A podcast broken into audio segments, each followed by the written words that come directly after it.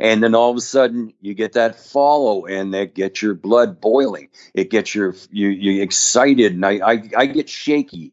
My hands actually begin to shake because of the adrenaline. And um, i love it. I just love it. Even though you're not you're not getting those 10 10 12 fish days you're getting maybe a one or two fish day but you're going you're going back back after at the end of the day going wow that was wonderful. That was Bill Spicer taking us to the musky moment another new fly fisher on the podcast today. This is the Wet Fly Swing Fly Fishing Show. Welcome to the Wet Fly Swing Fly Fishing Show, where you discover tips, tricks, and tools from the leading names in fly fishing today. We'll help you on your fly fishing journey with classic stories covering steelhead fishing, fly tying, and much more. How's it going, everyone? Thanks for stopping by the Fly Fishing Show.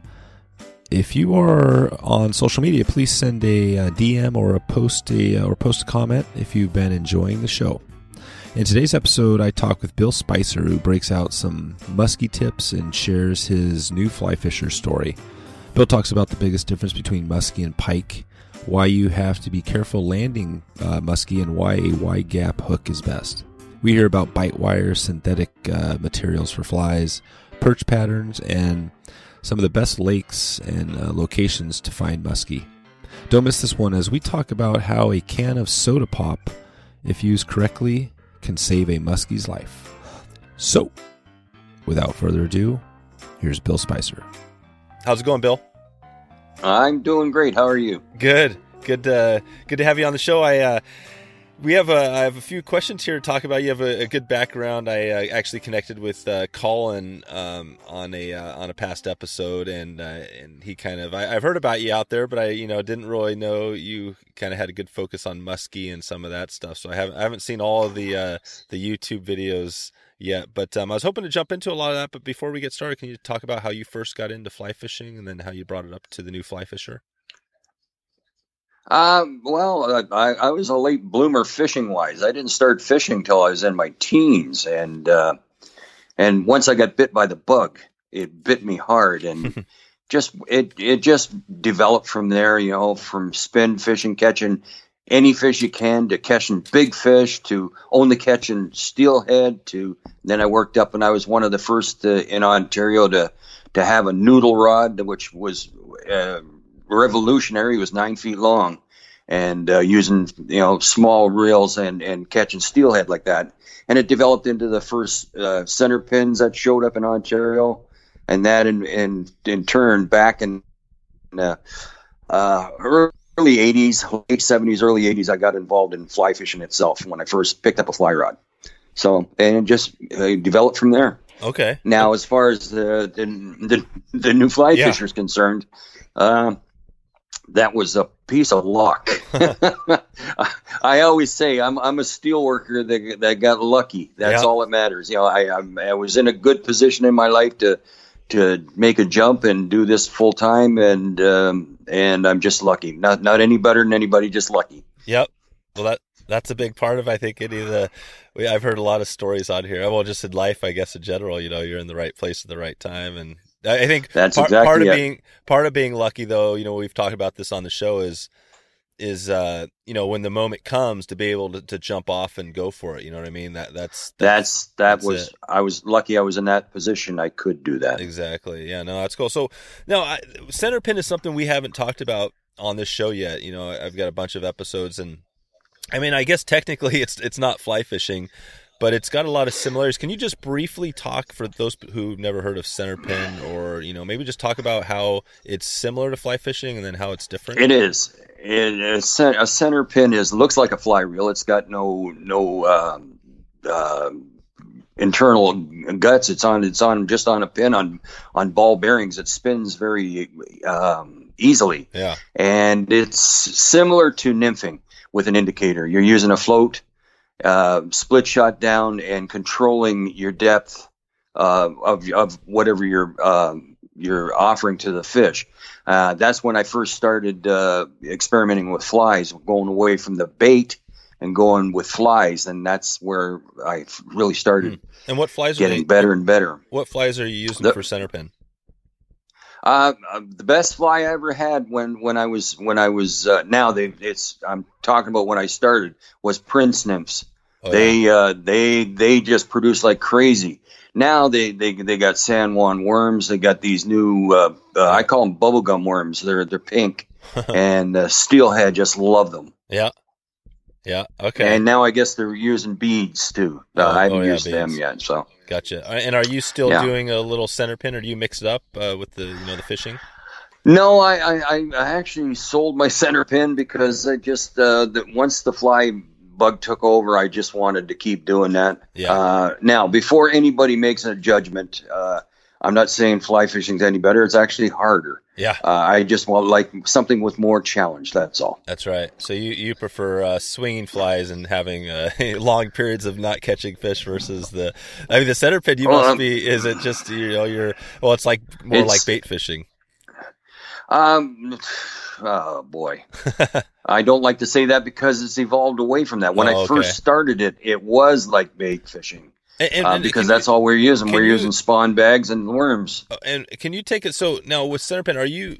Were you there at the? I mean, can you do a little brief history, just a, a short thing on the center pin? Has it been around for a long time, or what? What is the story there? Yeah, well, the the actual uh, reel is used for coarse fish over in England. Okay. Um, that's that's the story that I got for pike and for uh, for um, a carp and stuff like that. And it's it looks like a fly reel, but it's spooled with monofilament rather than uh, fly line. It's all monofilament, and you just put uh, uh, a float on and and and and suspend everything to where you think the fish are. Where there's you know it depends on how deep the water is, how high, high up you put your float and you try to suspend it just above the above the bottom, like you do uh, nymphing, and uh, it, just that with a center pin, you can control a drift for hundred feet, no problem. Yep. Where you can't do that with a fly, with a fly rod, I should say. Well, you can, but try Yeah. to set a hook and when you get to, after a certain amount of line out. I've tried it. I've tried. I've done a lot Yeah. of. I've done a lot of nymphing with flies and um, you know indicators and for steelhead. You know, Yeah, and uh, yeah, I mean you. You know, I think you're yeah you're best when you're right in. You know, closer to you when you try to. You know, you you do hook fish out there, yeah. But I always wonder how many fish are you just kind of going over. no, with with nymphing, especially now the new Euro nymphing, uh, it's Oh, yeah. very close to you, and, and it's so effective. Oh yeah, and, So yeah. effective. So you can just yeah, you're, that's right. Cool. Um, well, we're going to. I, I guess we don't have time to cover all of the uh, the background on the different techniques and stuff. I would love to, especially get into steelhead. But today we're going to jump into some on muskie. Um, but before we get there, can you just bring us back to? You know, you said you were lucky with the new fly fisher, and obviously, I think it's one of maybe the biggest kind of uh, fly fishing YouTube channel and TV show and everything. Can you just take us back to that moment where that all came to be?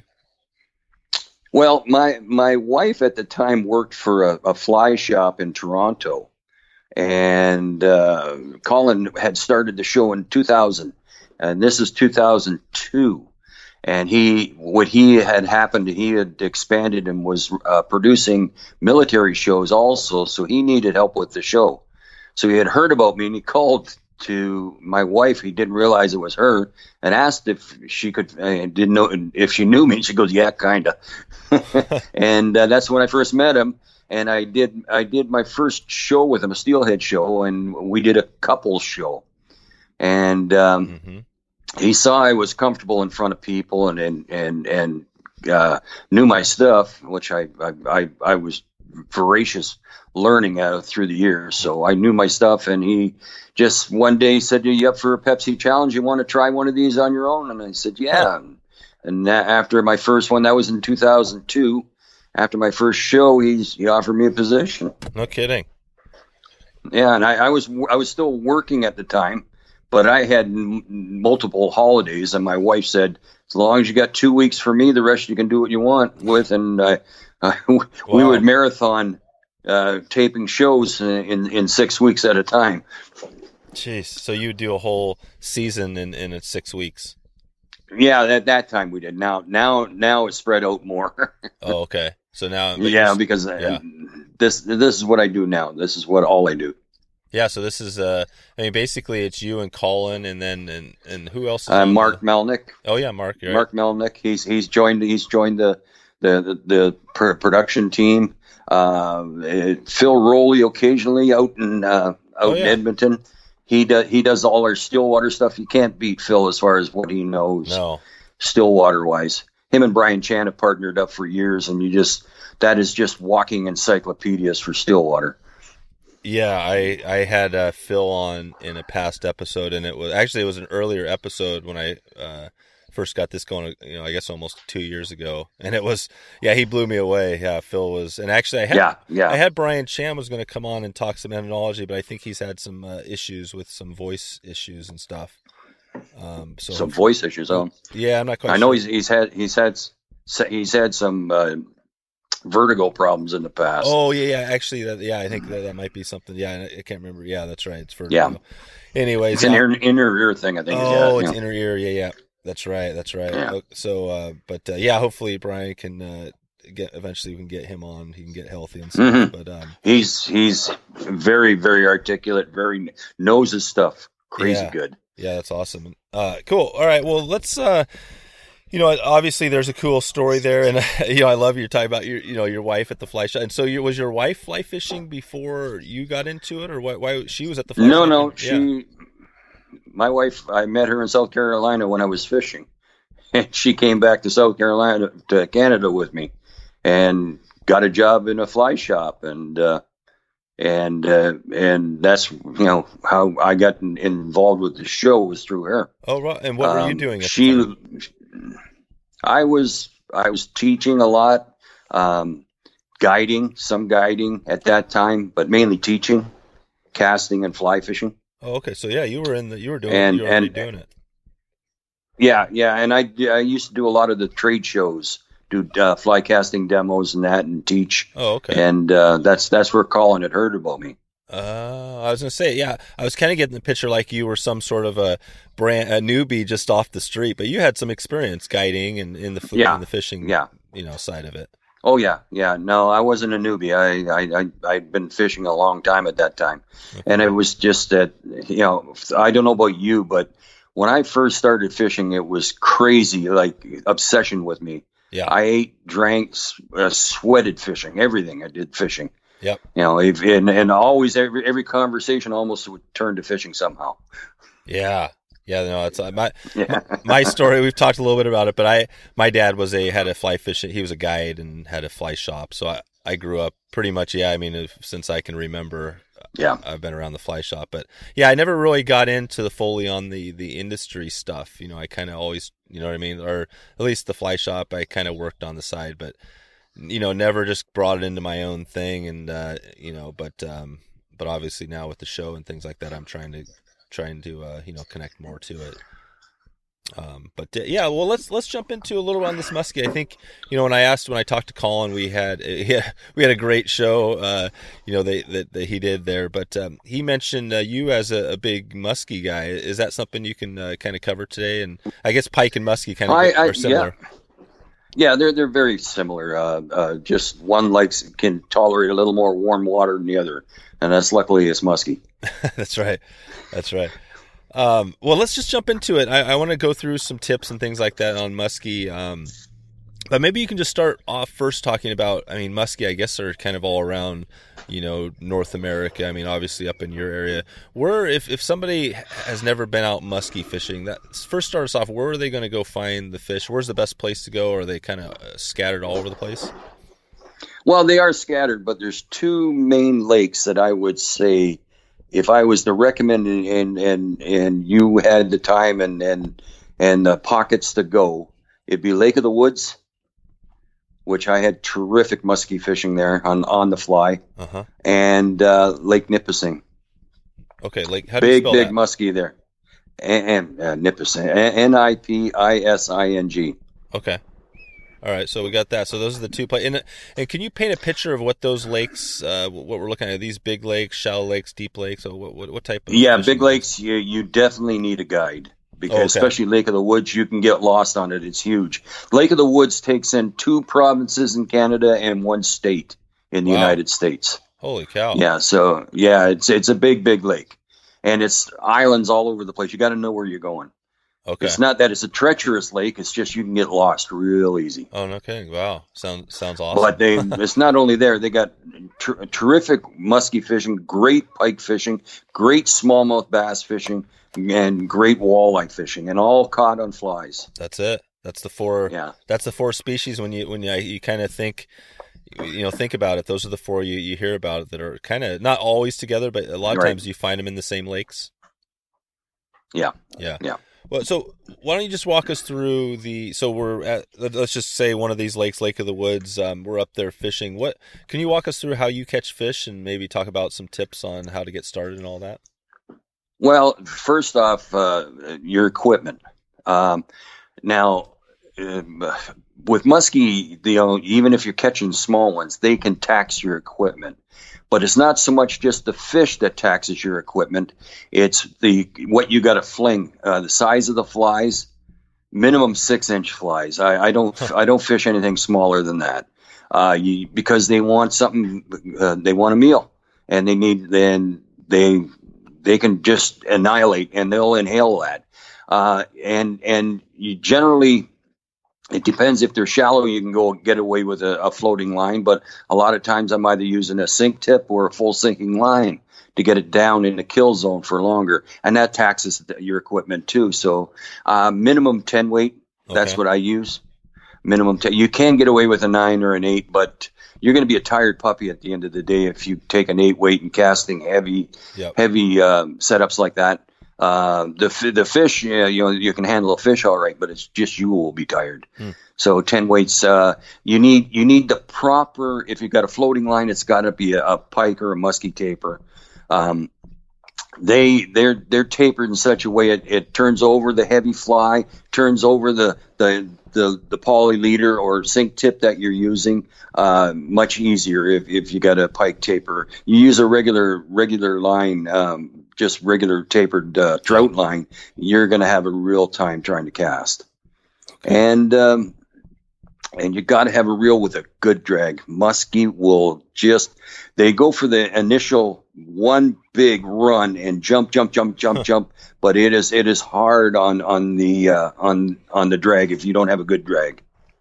Okay. All right. So you, Now yeah. I'd also have a full sinking line, and, and my thinking on this, uh, some people say, well, I just use a sink tip or a poly leader.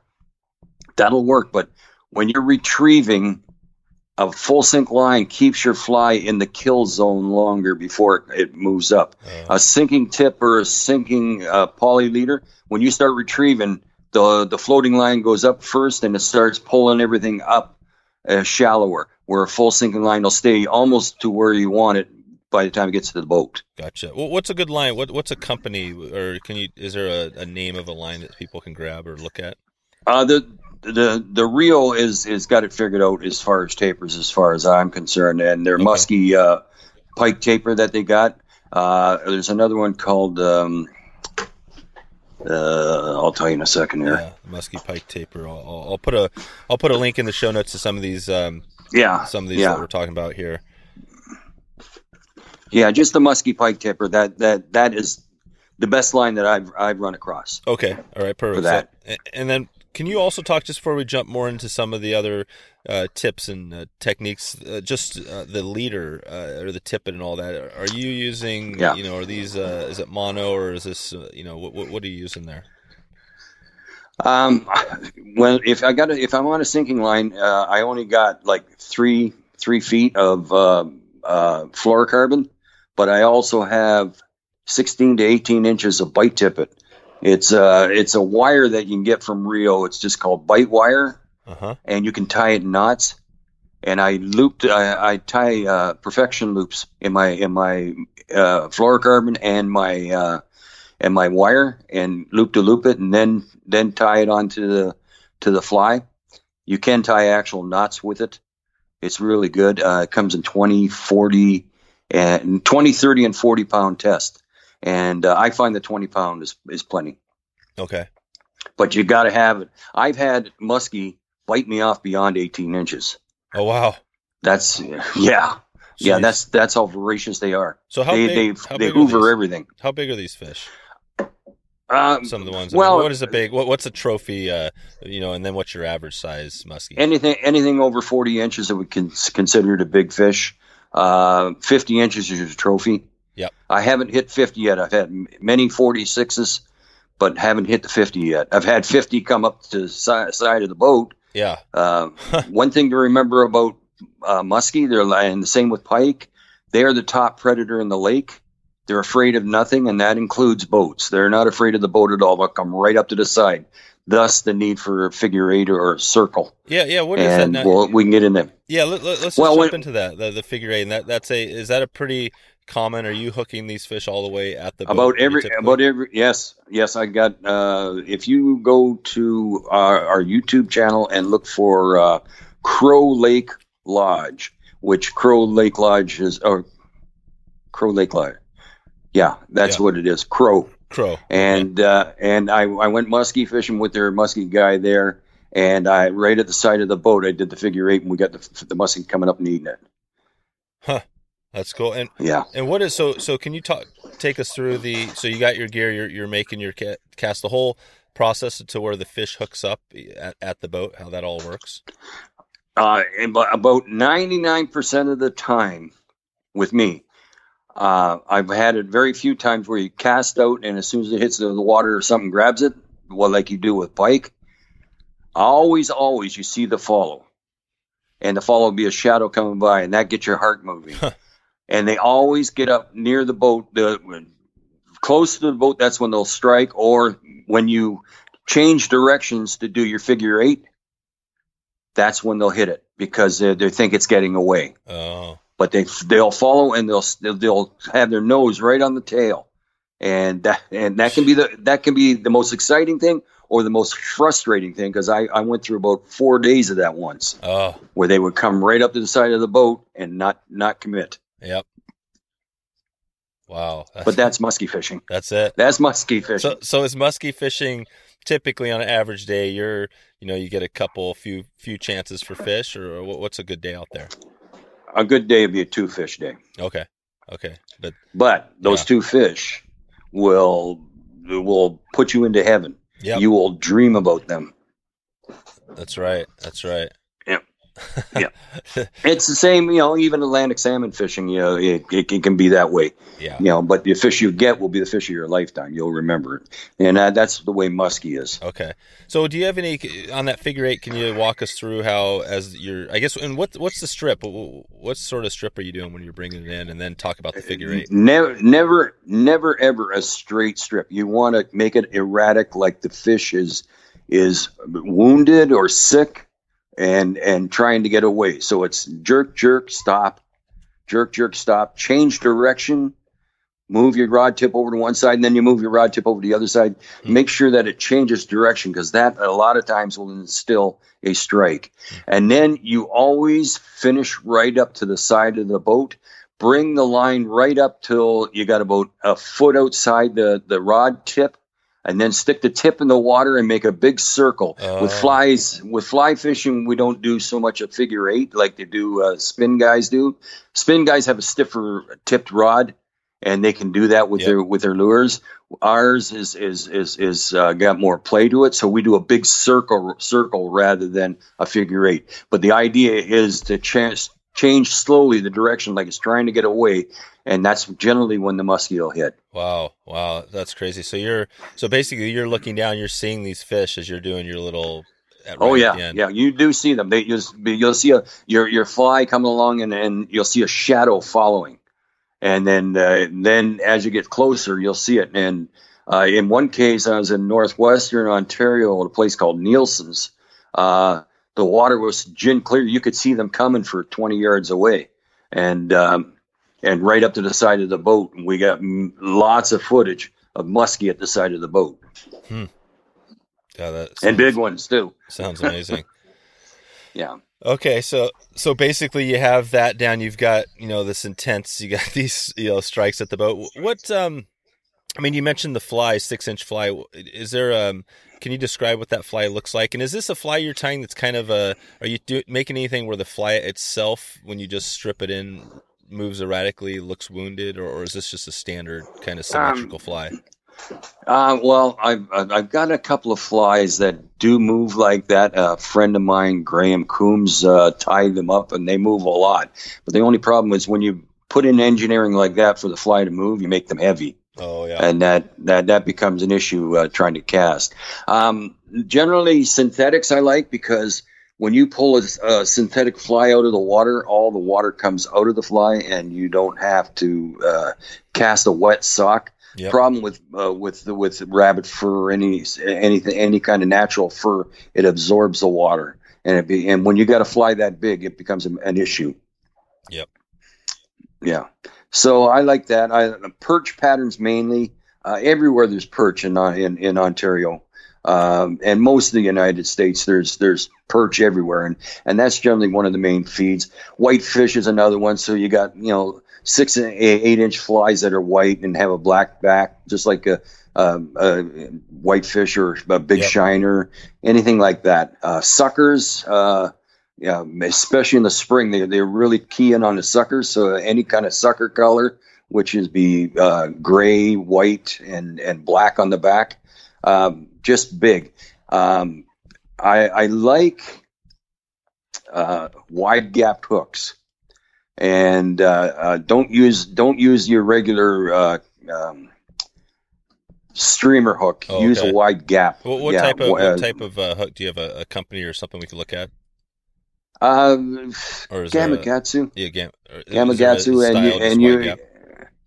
just wide gap, but like uh, uh, one uh, one aught, uh, two aught, and three aughts. I'm talking big hooks. Okay. and and and if you can find and they're hard to find is the Gamakatsus that are are barbless but they they they go in so easily and as long as you keep a tight line you're not going to lose a fish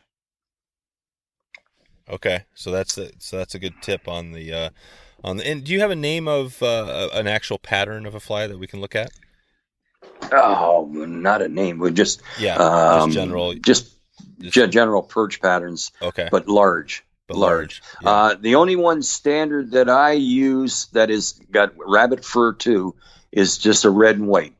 uh-huh. uh, a red and white bunny leech, uh, but uh, but about six inches long, Okay. and um, it's it's like the uh, the the daredevil lure. It's the best lure that was ever invented for pike or muskie.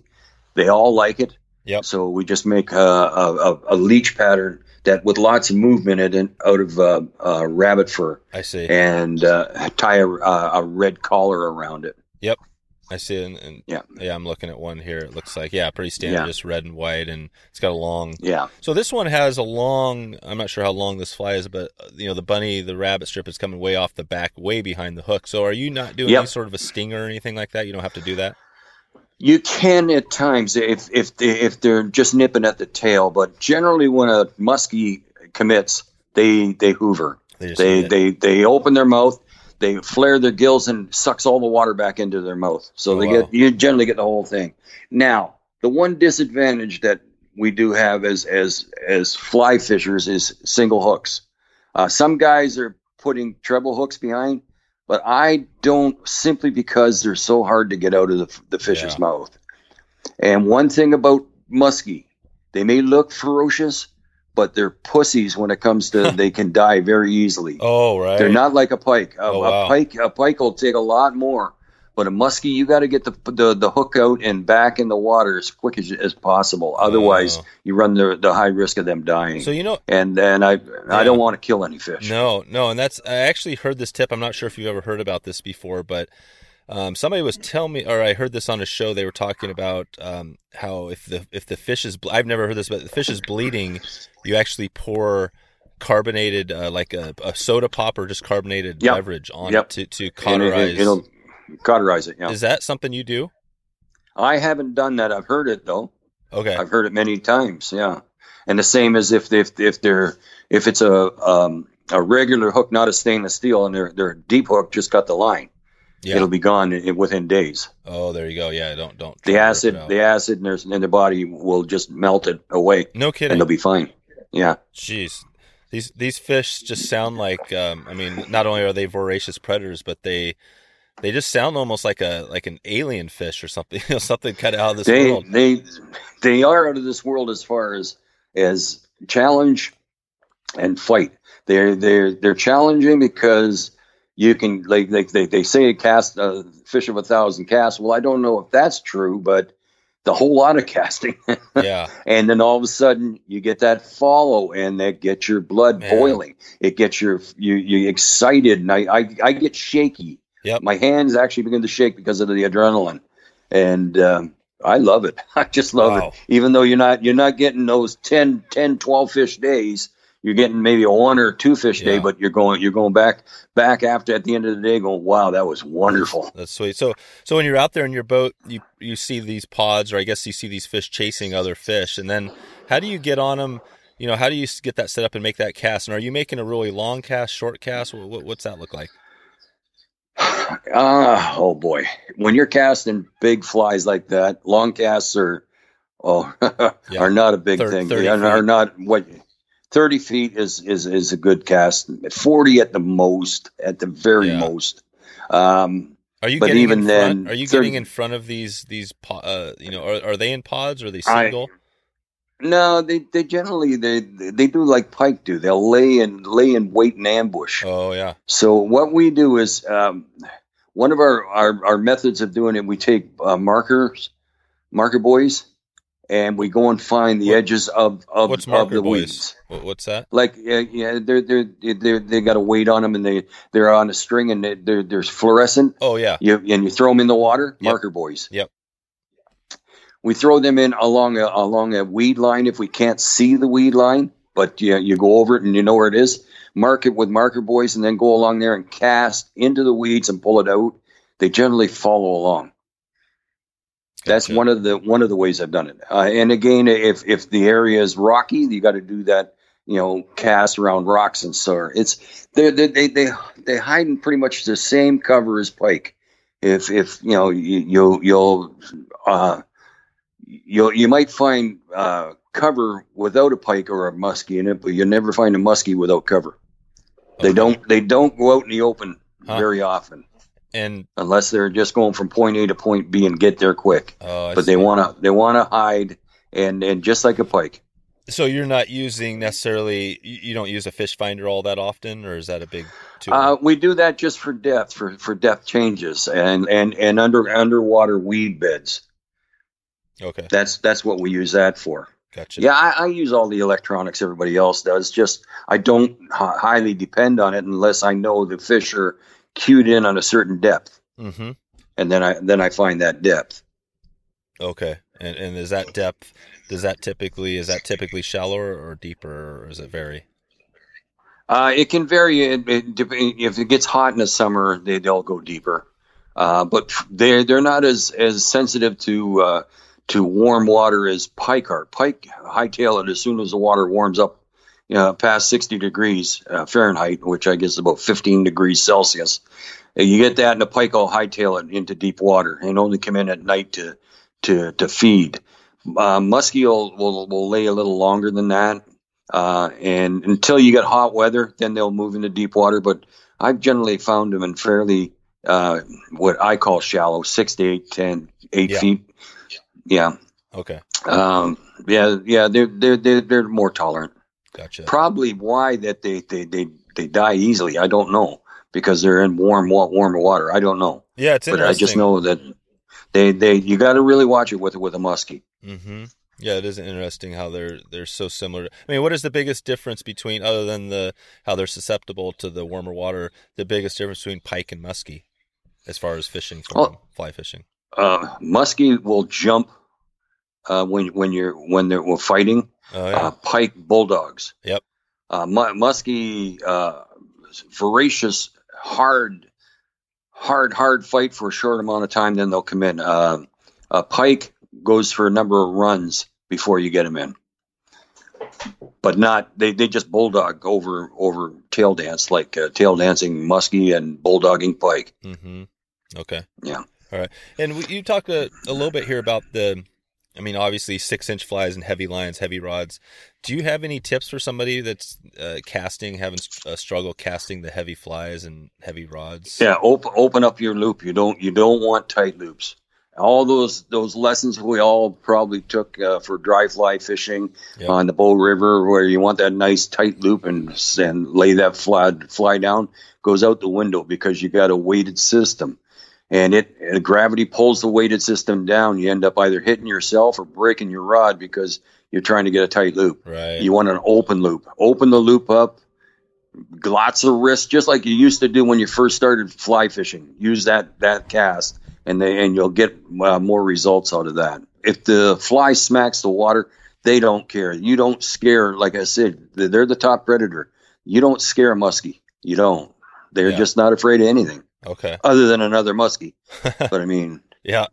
Well, what's the? Is there a best? Um, you know, better time, best time of day to fish these these guys, or as as in in the spring you can get them pretty much all day but as the what as the weather warms up and you get more sun they don't like a whole lot of sun Hmm. so your your your early morning and evening uh, is is the best time as as the summer goes on um, and of course if you get an overcast day with a little bit of drizzle and rain get out there for muskie because they'll they'll bite all day then. oh, really? yeah Oh, cool, cool. So they're they're. but they, they don't like the high sun uh, that it's like most fish yeah don't true. like high sun Yep, Yep. Okay. So so that's uh, yeah, that makes sense. So basically, early mornings, late at night, and then as you're, you know, as far as find again finding these fish. So if you're out there in a boat, you're you know maybe you're not with a guy, you're just out there trying to find. Any tips on finding the fish? I mean, you mentioned going in kind of the weeds. Is that the best thing? Just go into the shallow. and find some weed weeds uh, uh, weeds rocks depends depends on what the lake is made up of if there's lots of weed beds with a and now a weed bed with deep water close by which i mean like very close by it drops off that is prime musky waters because if it does get warm they shoot over into the into the deep water nice. and can go very easily come back up and, and feed at night and go back down. That is a prime area. Uh, any kind of like what would you look for with pike? You want uh, fallen trees, rocks, uh, underwater shoals, uh, anything like that. Okay. Any structure, any uh, any cover, like. Structure uh, and and at certain times of the day, uh, a dock. Oh, Don't yeah. come in and feed. Yeah. You know, you get uh, early morning, start casting under docks, Huh. just like you do with bass. Yep. Um, muskie will come in to feed. There. Uh, oh, in in one lake I can think of, there's a, a resort there, but they got a diving board platform out there. Always a muskie under it. Always. Yeah. Yeah. Okay. Right. uh, yeah. Uh, well, we're gonna. Um, yeah, there's a few more. I want to definitely get into a few more uh, tips and tricks when we get into this uh, here a little bit. But um, you know, I was thinking about you know mentors. I occasionally ask this question. You know, trying to connect to some of the you know the background, the history. But you know, Colin obviously kind of gave you the the job here with the new fly fishing. Can you talk about you know what you've learned from him over the years? Are there any, Um, big, any big lessons, or I guess he's probably been somewhat of a mentor. Uh, he had he's he's is as far as the industry, I knew nothing about television. I knew how to fish. I was a steel worker that knew how to fish. I didn't know anything about television, and they've taught me. Uh, right now, I uh, right now I'm working on scripts. I know I, I write scripts for the show, Huh. and uh, who would have thought that? But that's uh, that's what I've learned off him. Um, I can I can frame up a, a picture pretty good now with with my camera. I know how to take a, a decent picture, uh, that kind of stuff. Um, he's he's allowed me, and and this is where I'm really grateful for uh, for Colin. He's allowed me to visit as high up as Ungava Bay, which is Nunavut, down to the tip of Chile at the sub, southern part of South America. I've Yeah. been everywhere in between, and that's all because of the new fly fisher. And I'm and I'm so thankful and, and grateful. And I never ever take it for granted. Yeah. Never. Yep.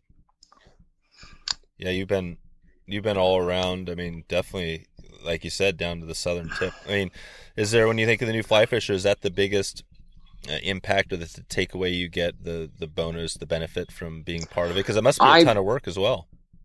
Oh, it is. It's a, it, it, it. A lot of people don't realize, and we probably get every place we go to. I didn't realize there was that much to it. Yeah. Didn't You, realize. you mean the, but the what? time setting up and Yeah. filming? Yeah, and and how much filming we got to do, and and and and you you know, you catch a fish, then you gotta you gotta uh, go back and and and and tape uh, prelude to that, like this Yeah. is what I was doing, right. sort of type of thing, and and narrate what you did because a lot of times. All you hear is woohoo, woohoo, woohoo, and that's you know, people want to know what's happening. So you recap what you're doing, Oh, tell them what you were using and how you're retrieving, and Yeah. that's what we try to do here. Gotcha. So this is kind of a, I mean, almost like a full time. You, you it sounds like you're retired now from your steelworking, but is this like a kind of like Yeah, a full time yeah. job? And now, Um, it, it's it, I don't spend you know uh, at this time of year because I've started taping again.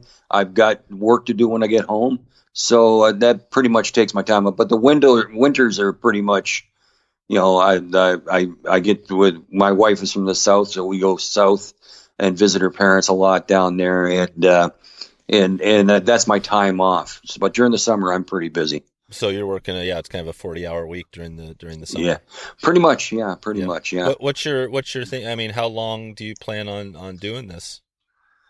as long as my health holds out. hmm Yep. I won't lie; it is getting a little harder as far as the the traveling. Yeah. The traveling, uh, people say, "Oh, you get to go everywhere." Yeah, but at six, seven weeks at a time, and you miss your own bed and you miss your family, kind Yeah. of thing. Yeah. Uh, that that's harder. You know that get that gets harder as the years get longer. Yep. Yeah. That, But I have had the, the pleasure of being in, in most everywhere. I and one one bonus that I've always been appreciative of. I get to fish with the best guides in the world. I've had many guides that I, I'm I'm blown away with what they know. Just blown away with what they know. who And you know you you have you had a um, have you had a muskie guide that that was uh, over the years that sticks out as maybe I don't know. Is there something you learned from them that was pretty big? Andy Pappas, Andy, Pa- eh, what, what how do you, what, how do you spell that? P A P P A S, Andy Pappas. And what Great um, guide, really knows his stuff. He he's on Lake Nipissing. Oh, okay. What, what have you if you take one take one big lesson you've learned from him? What, what would that be for muskie? Uh, hmm. Uh, I'm I'm thinking he Yeah. he just knew he just knew the habitat. He knew at certain times of day where they'd be. He just knew his stuff. Yeah. Another guy that uh, was when I was at Lake of the Woods, and and uh, unfortunately this this guy Eric he uh, he's passed since. Uh, he called muskie his children. So. And he, he I, I, I'd open my, my box and he'd pick out the flies for me. What, what was his He name? just knew Eric.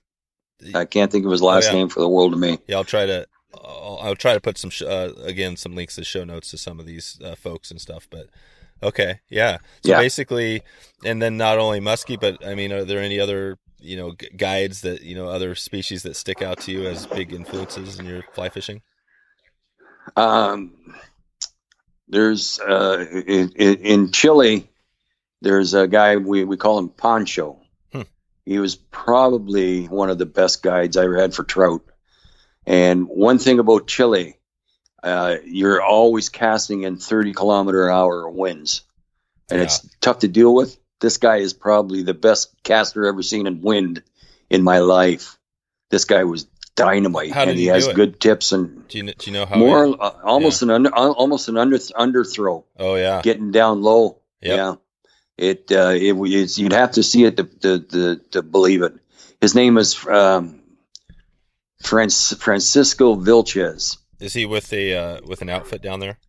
yeah oh boy That's right. I can I'll look have up, to I get can look that up the name. name. Yeah, yeah. I, no Yeah. problem. I can look up uh, the name. I'll try to yeah do my best to put a link out Yeah. there.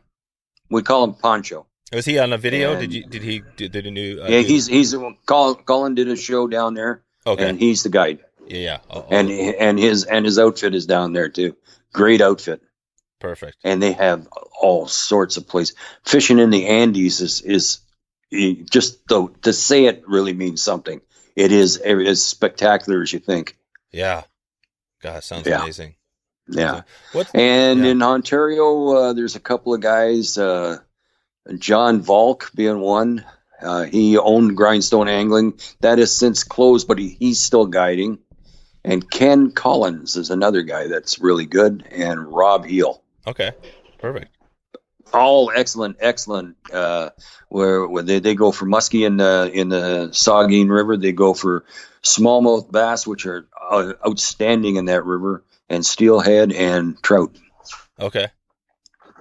Awesome. Yeah. No, that- gives me some good. uh Sounds like some. Yeah. Obviously, I mean, how many, how many guides, how many trips, how many shows have you? Do you think you've done over the years?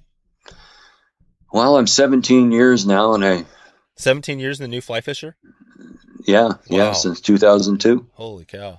Uh, boy, I, I don't a know how many. That's like a Uh, full career. Pretty much, yeah. No kidding. So, what is the great? Yeah. You said the traveling, and if you had to pick one thing, I mean, obviously it's a ton of work. Why do you still do the new fly? What's the biggest thing you, you really love? You know about the new fly fisher doing all the work. I loved uh, I love the fish. Uh, I, I I still I'm I'm like a kid when I when I hook into a fish, and especially if it does something spectacular, big jump or something like that. You'll hear you'll you see me on TV, and I'll hoot and holler, and I'll giggle, and I, that's that's that's not put on at all. I just that's the way I feel. Yeah. I just love the fish. Now, like I said, that the travel gets a little much after a while because, and and you'll no matter which uh, television host you talk to, they'll say the same thing. Living out of a suitcase is not fun, but when you get to fish the best waters in the world, you go, well, that's Yeah. that's pretty pretty good trade off. it's, it's worth it. It's worth it. Okay. Yeah. Yeah. That, that may- I mean, I guess without this, you don't. Yeah, you don't hit some of these destinations. There's a lot of bonuses. Oh, I could never afford to go to Yeah. as many places as I go it. in a, in a year. Well, Well, I'd have one trip a year, and that'd be it. and that's what's interesting, you know, because I'm in the middle. This is kind of a season of a, you know, been calling a destination and DIY type of season where it works because, Mhm.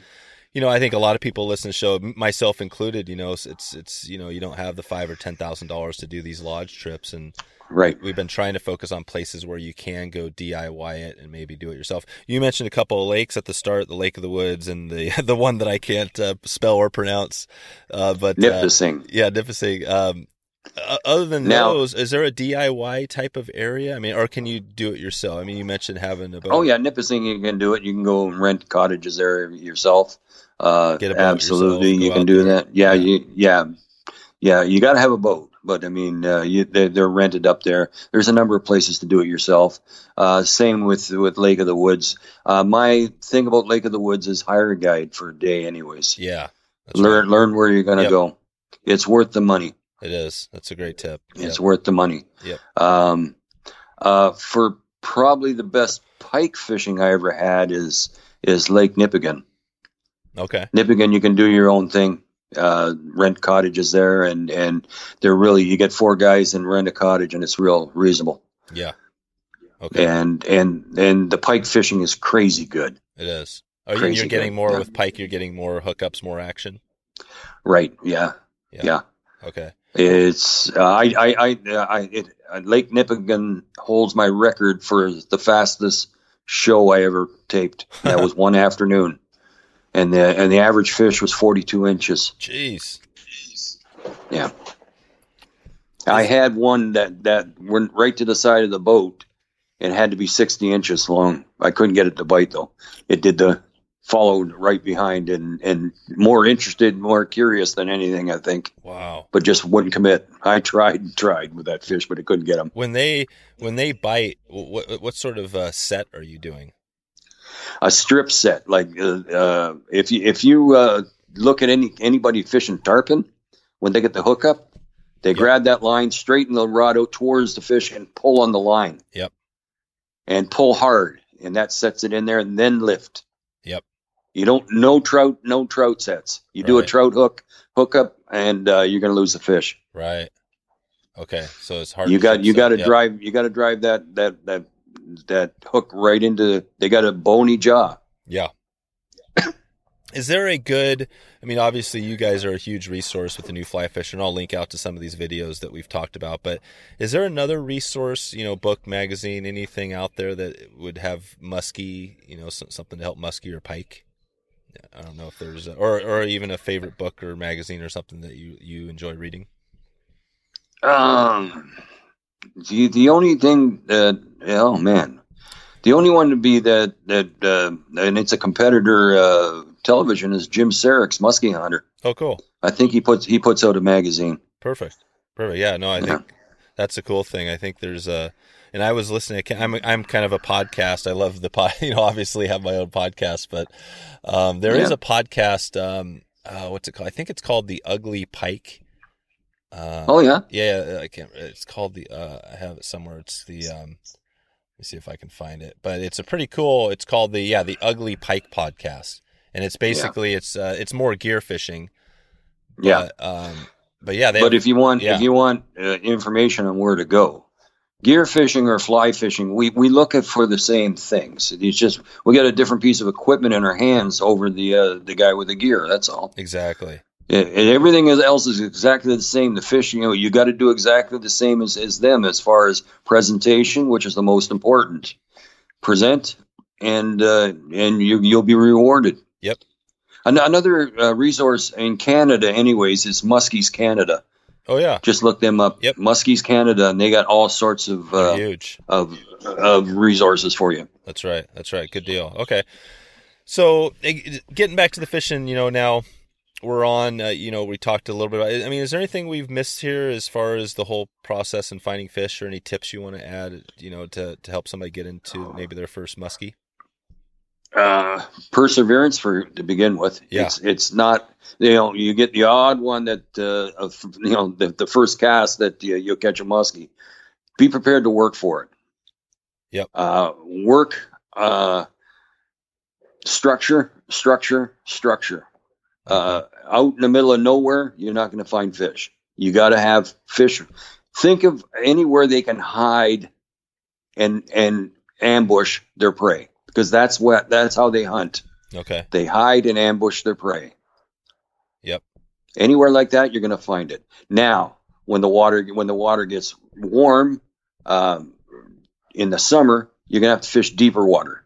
Find structure on deeper water, like a an underwater hump, an underwater uh, uh, island itself, uh, underwater weeds, any kind of uh, down dead wood trees like that, anywhere they can hide. Okay. Deeper water though when it gets warm. What's the best? Uh, what what is the best time of year if you had to pick one time of year to, to go out for them? Uh, I I would think. Uh, oh boy, I'm I'm thinking here. I've had I've had really good fishing spring and fall. Yeah. Where I've had trouble is is in deep summer. Yeah. Deep summer because they you get the deep. high sun, clear uh, skies and they go deep. Yeah. And they sit and sulk when the water when the water warms up too much. But I guess in the in the fall because they are they're voraciously feeding to get prepared for the winter. Oh, okay. Yeah, I would say the fall would be best. There you go. There you go. So wintertime, right? In the places you're talking about fishing up north, uh, you're getting ice on the lake and everything. You're not fishing. Yeah. You're not doing any. Uh, there's not too many, not too many uh, musky uh, part uh, below Mason Dixon line. I don't think. Yep. Not that I know of. yeah. Yeah. Okay. All right. And then they're more of a northern fish. More northern. Yeah. What? Um. So yeah. you're talking about the singing lines and around structure. Are you getting snagged up on things, or how do you avoid snagging up on structures down there? Generally, you, you you're not fishing. You're not snagging up once in a while. You're not fishing deep enough. Okay. Um. yeah. It's. But That's no, it. not too often do I um, weeds are sometimes a problem because you'll you'll get caught up in them. But because we're using single hooks, you don't snag a whole lot. I'm not saying you never will because I've lost flies, but the way I look at it, uh, you know, straighten out, pop off the fly, tie another leader on, and and go back at it. That's mm-hmm. why you bring a, a, box full of flies. That's right. That's but right. if you're not getting near, if you're not snagging up once in a while, you're not near enough to the structure. Okay.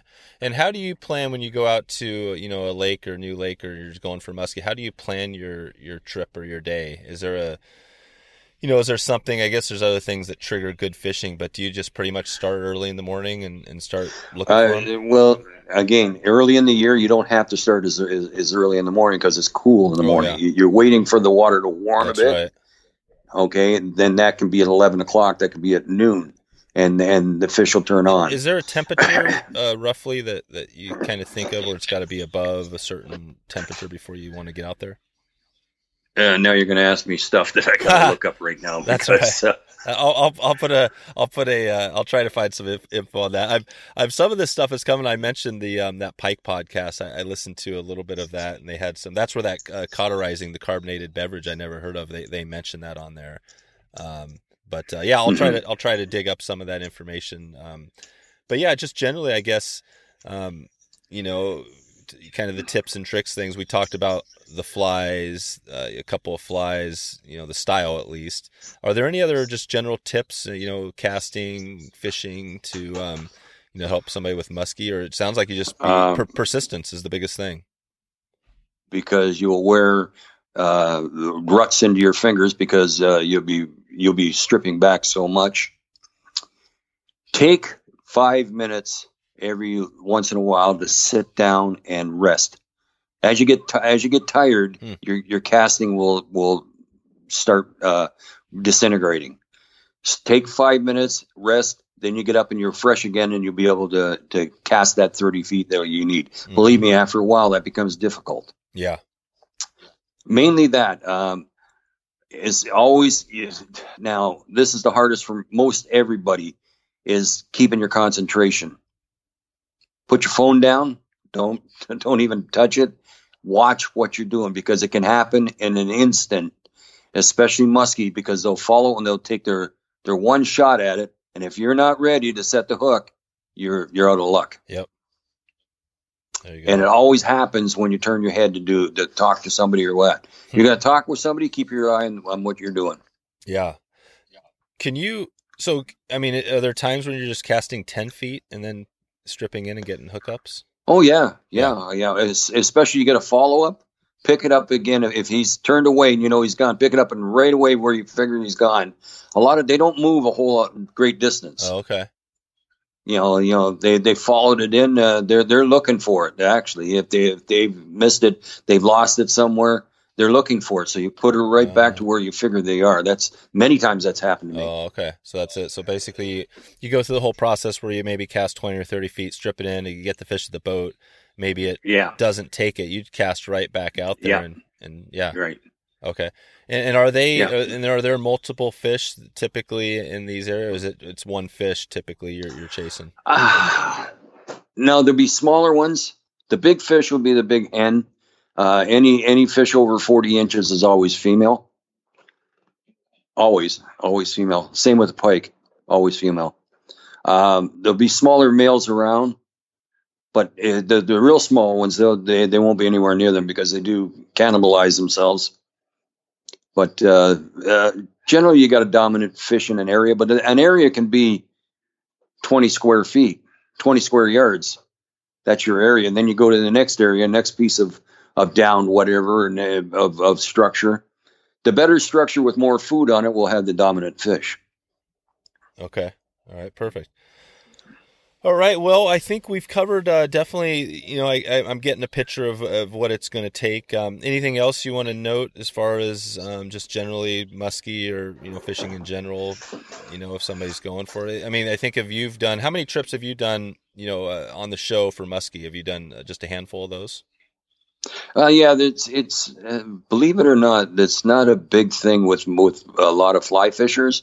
There's, there's diehards muskie guys, and they're probably as rabid as a fly fisher, muskie guys. Yeah. but uh, there, there's not too many, too much call for it. Uh, there's more call for good pike fishing because pike are, are easier than muskie.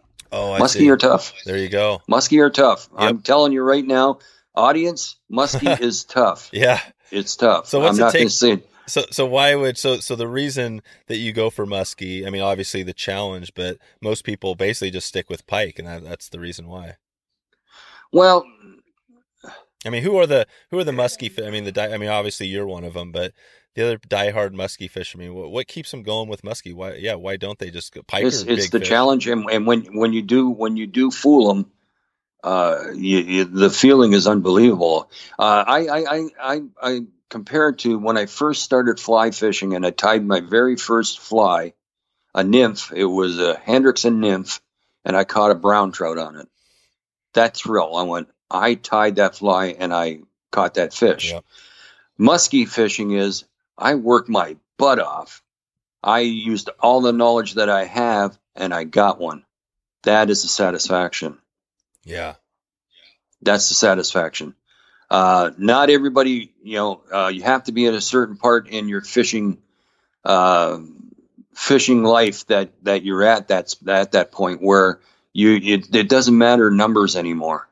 Um, you know, in the number of places you can go every time you go that you get the numbers, but then it start, starts losing the, the flavor to it because it becomes a little bit too easy. Now, I say that only, and, and I can hear some people in the background going, "Oh yeah, but I wish I, I did have it easy. It's always hard." Yeah. Well, you have to earn that. You have to learn and and get yourself to that point. But you can do it with knowledge. Yep. And nowadays with the internet, I had to learn everything. I approached everybody on rivers that I saw that were doing better than me or had, had some secret. I thought they, I approached them. That's how I learned. It took me years and years and years. Now you got kids they can learn in in one year what you used to take me five years to learn. Yeah.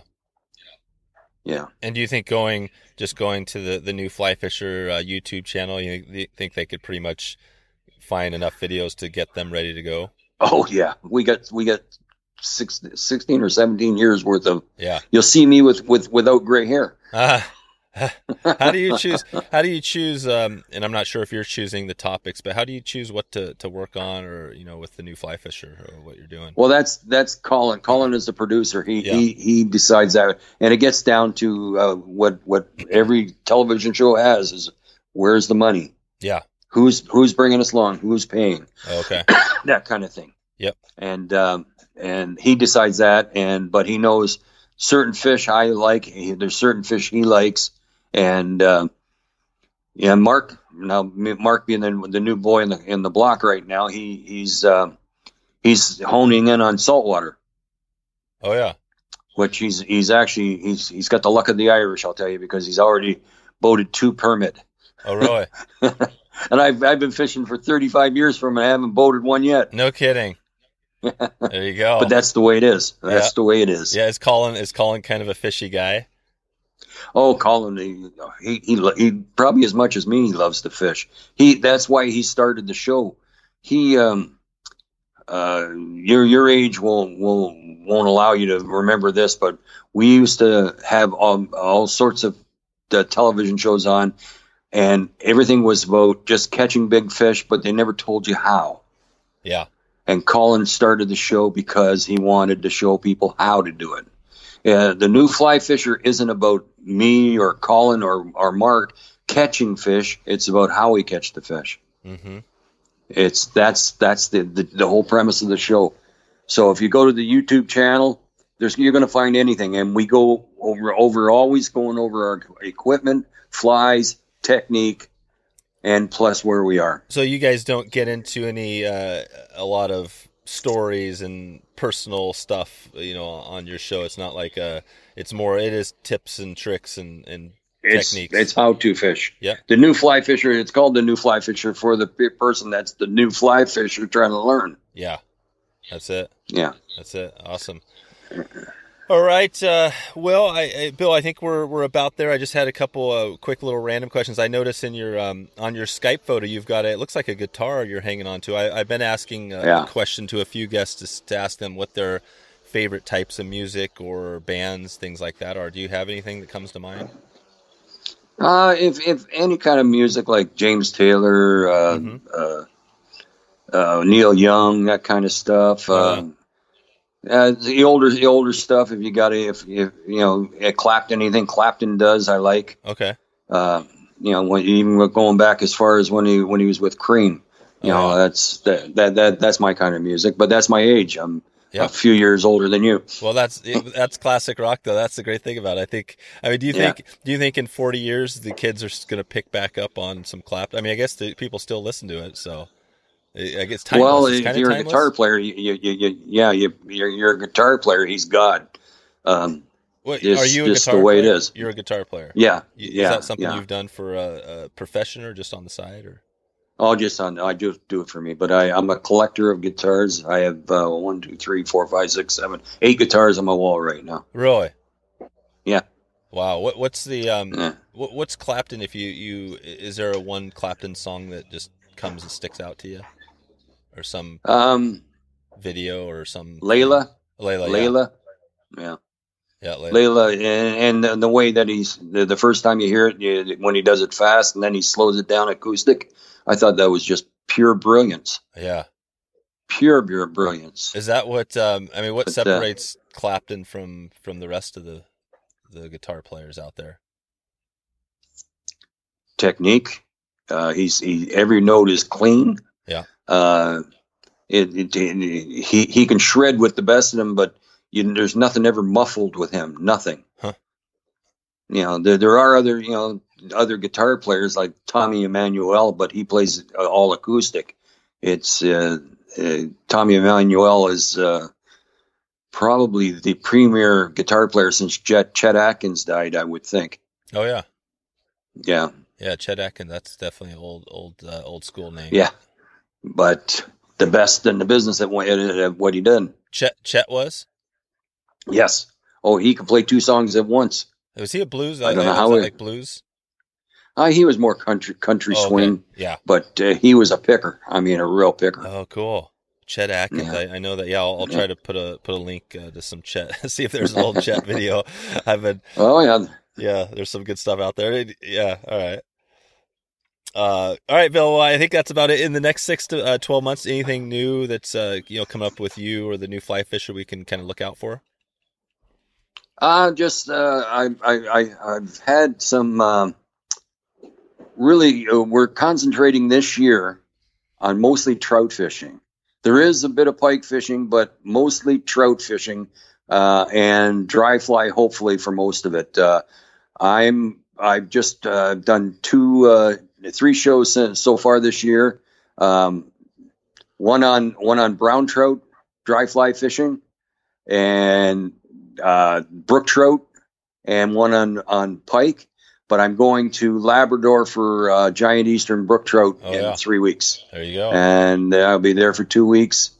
And then I'm also doing brook trout in Ontario up in the Nipigon River in August and September. I got brook trout in northern northwestern Ontario. Oh, cool. Are you heading up there on any of those with uh, Tom Rosenbauer?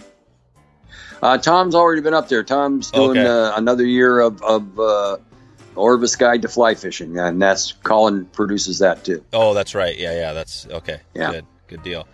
All right. Well, I think I'm I'm doing pretty well. I've got uh, I can check you off the list now. I've got I've had Tom and then Colin on, so I'm, I'm going to keep working on it. But uh, yeah, Bill, I just want to thank you for coming on and sharing your um, you know your wisdom and, and uh, the tips here. I you know obviously I think it's it sounds like kind of similar to steelhead fishing or Atlantic salmon, some of those fish where you got to put your time in. But if you do, You gotta you gotta earn that it. Yeah. you got to earn it exactly. All right. Well, uh, have Well- a good good uh, good luck with the season. Have fun out there, and we'll uh, keep in touch with you. Thanks a lot. All right. See ya. All right. Bye now. So there you go. If you want to find all the show notes with all the links we covered, just go to wetflyswing.com slash 93. And uh, please uh, click the subscribe button on uh, your app of choice so we can uh, so help us uh, find some new people out there and uh, and help uh, maybe a few more people find some muskie. Thanks again for stopping by and check out the show today. Look forward to catching up with you soon and hope to maybe see you online or on the river. Thanks for listening to the Wet Fly Swing Fly Fishing Show. For notes and links from this episode, visit wetflyswing.com. And if you found this episode helpful, please subscribe and leave a review on iTunes.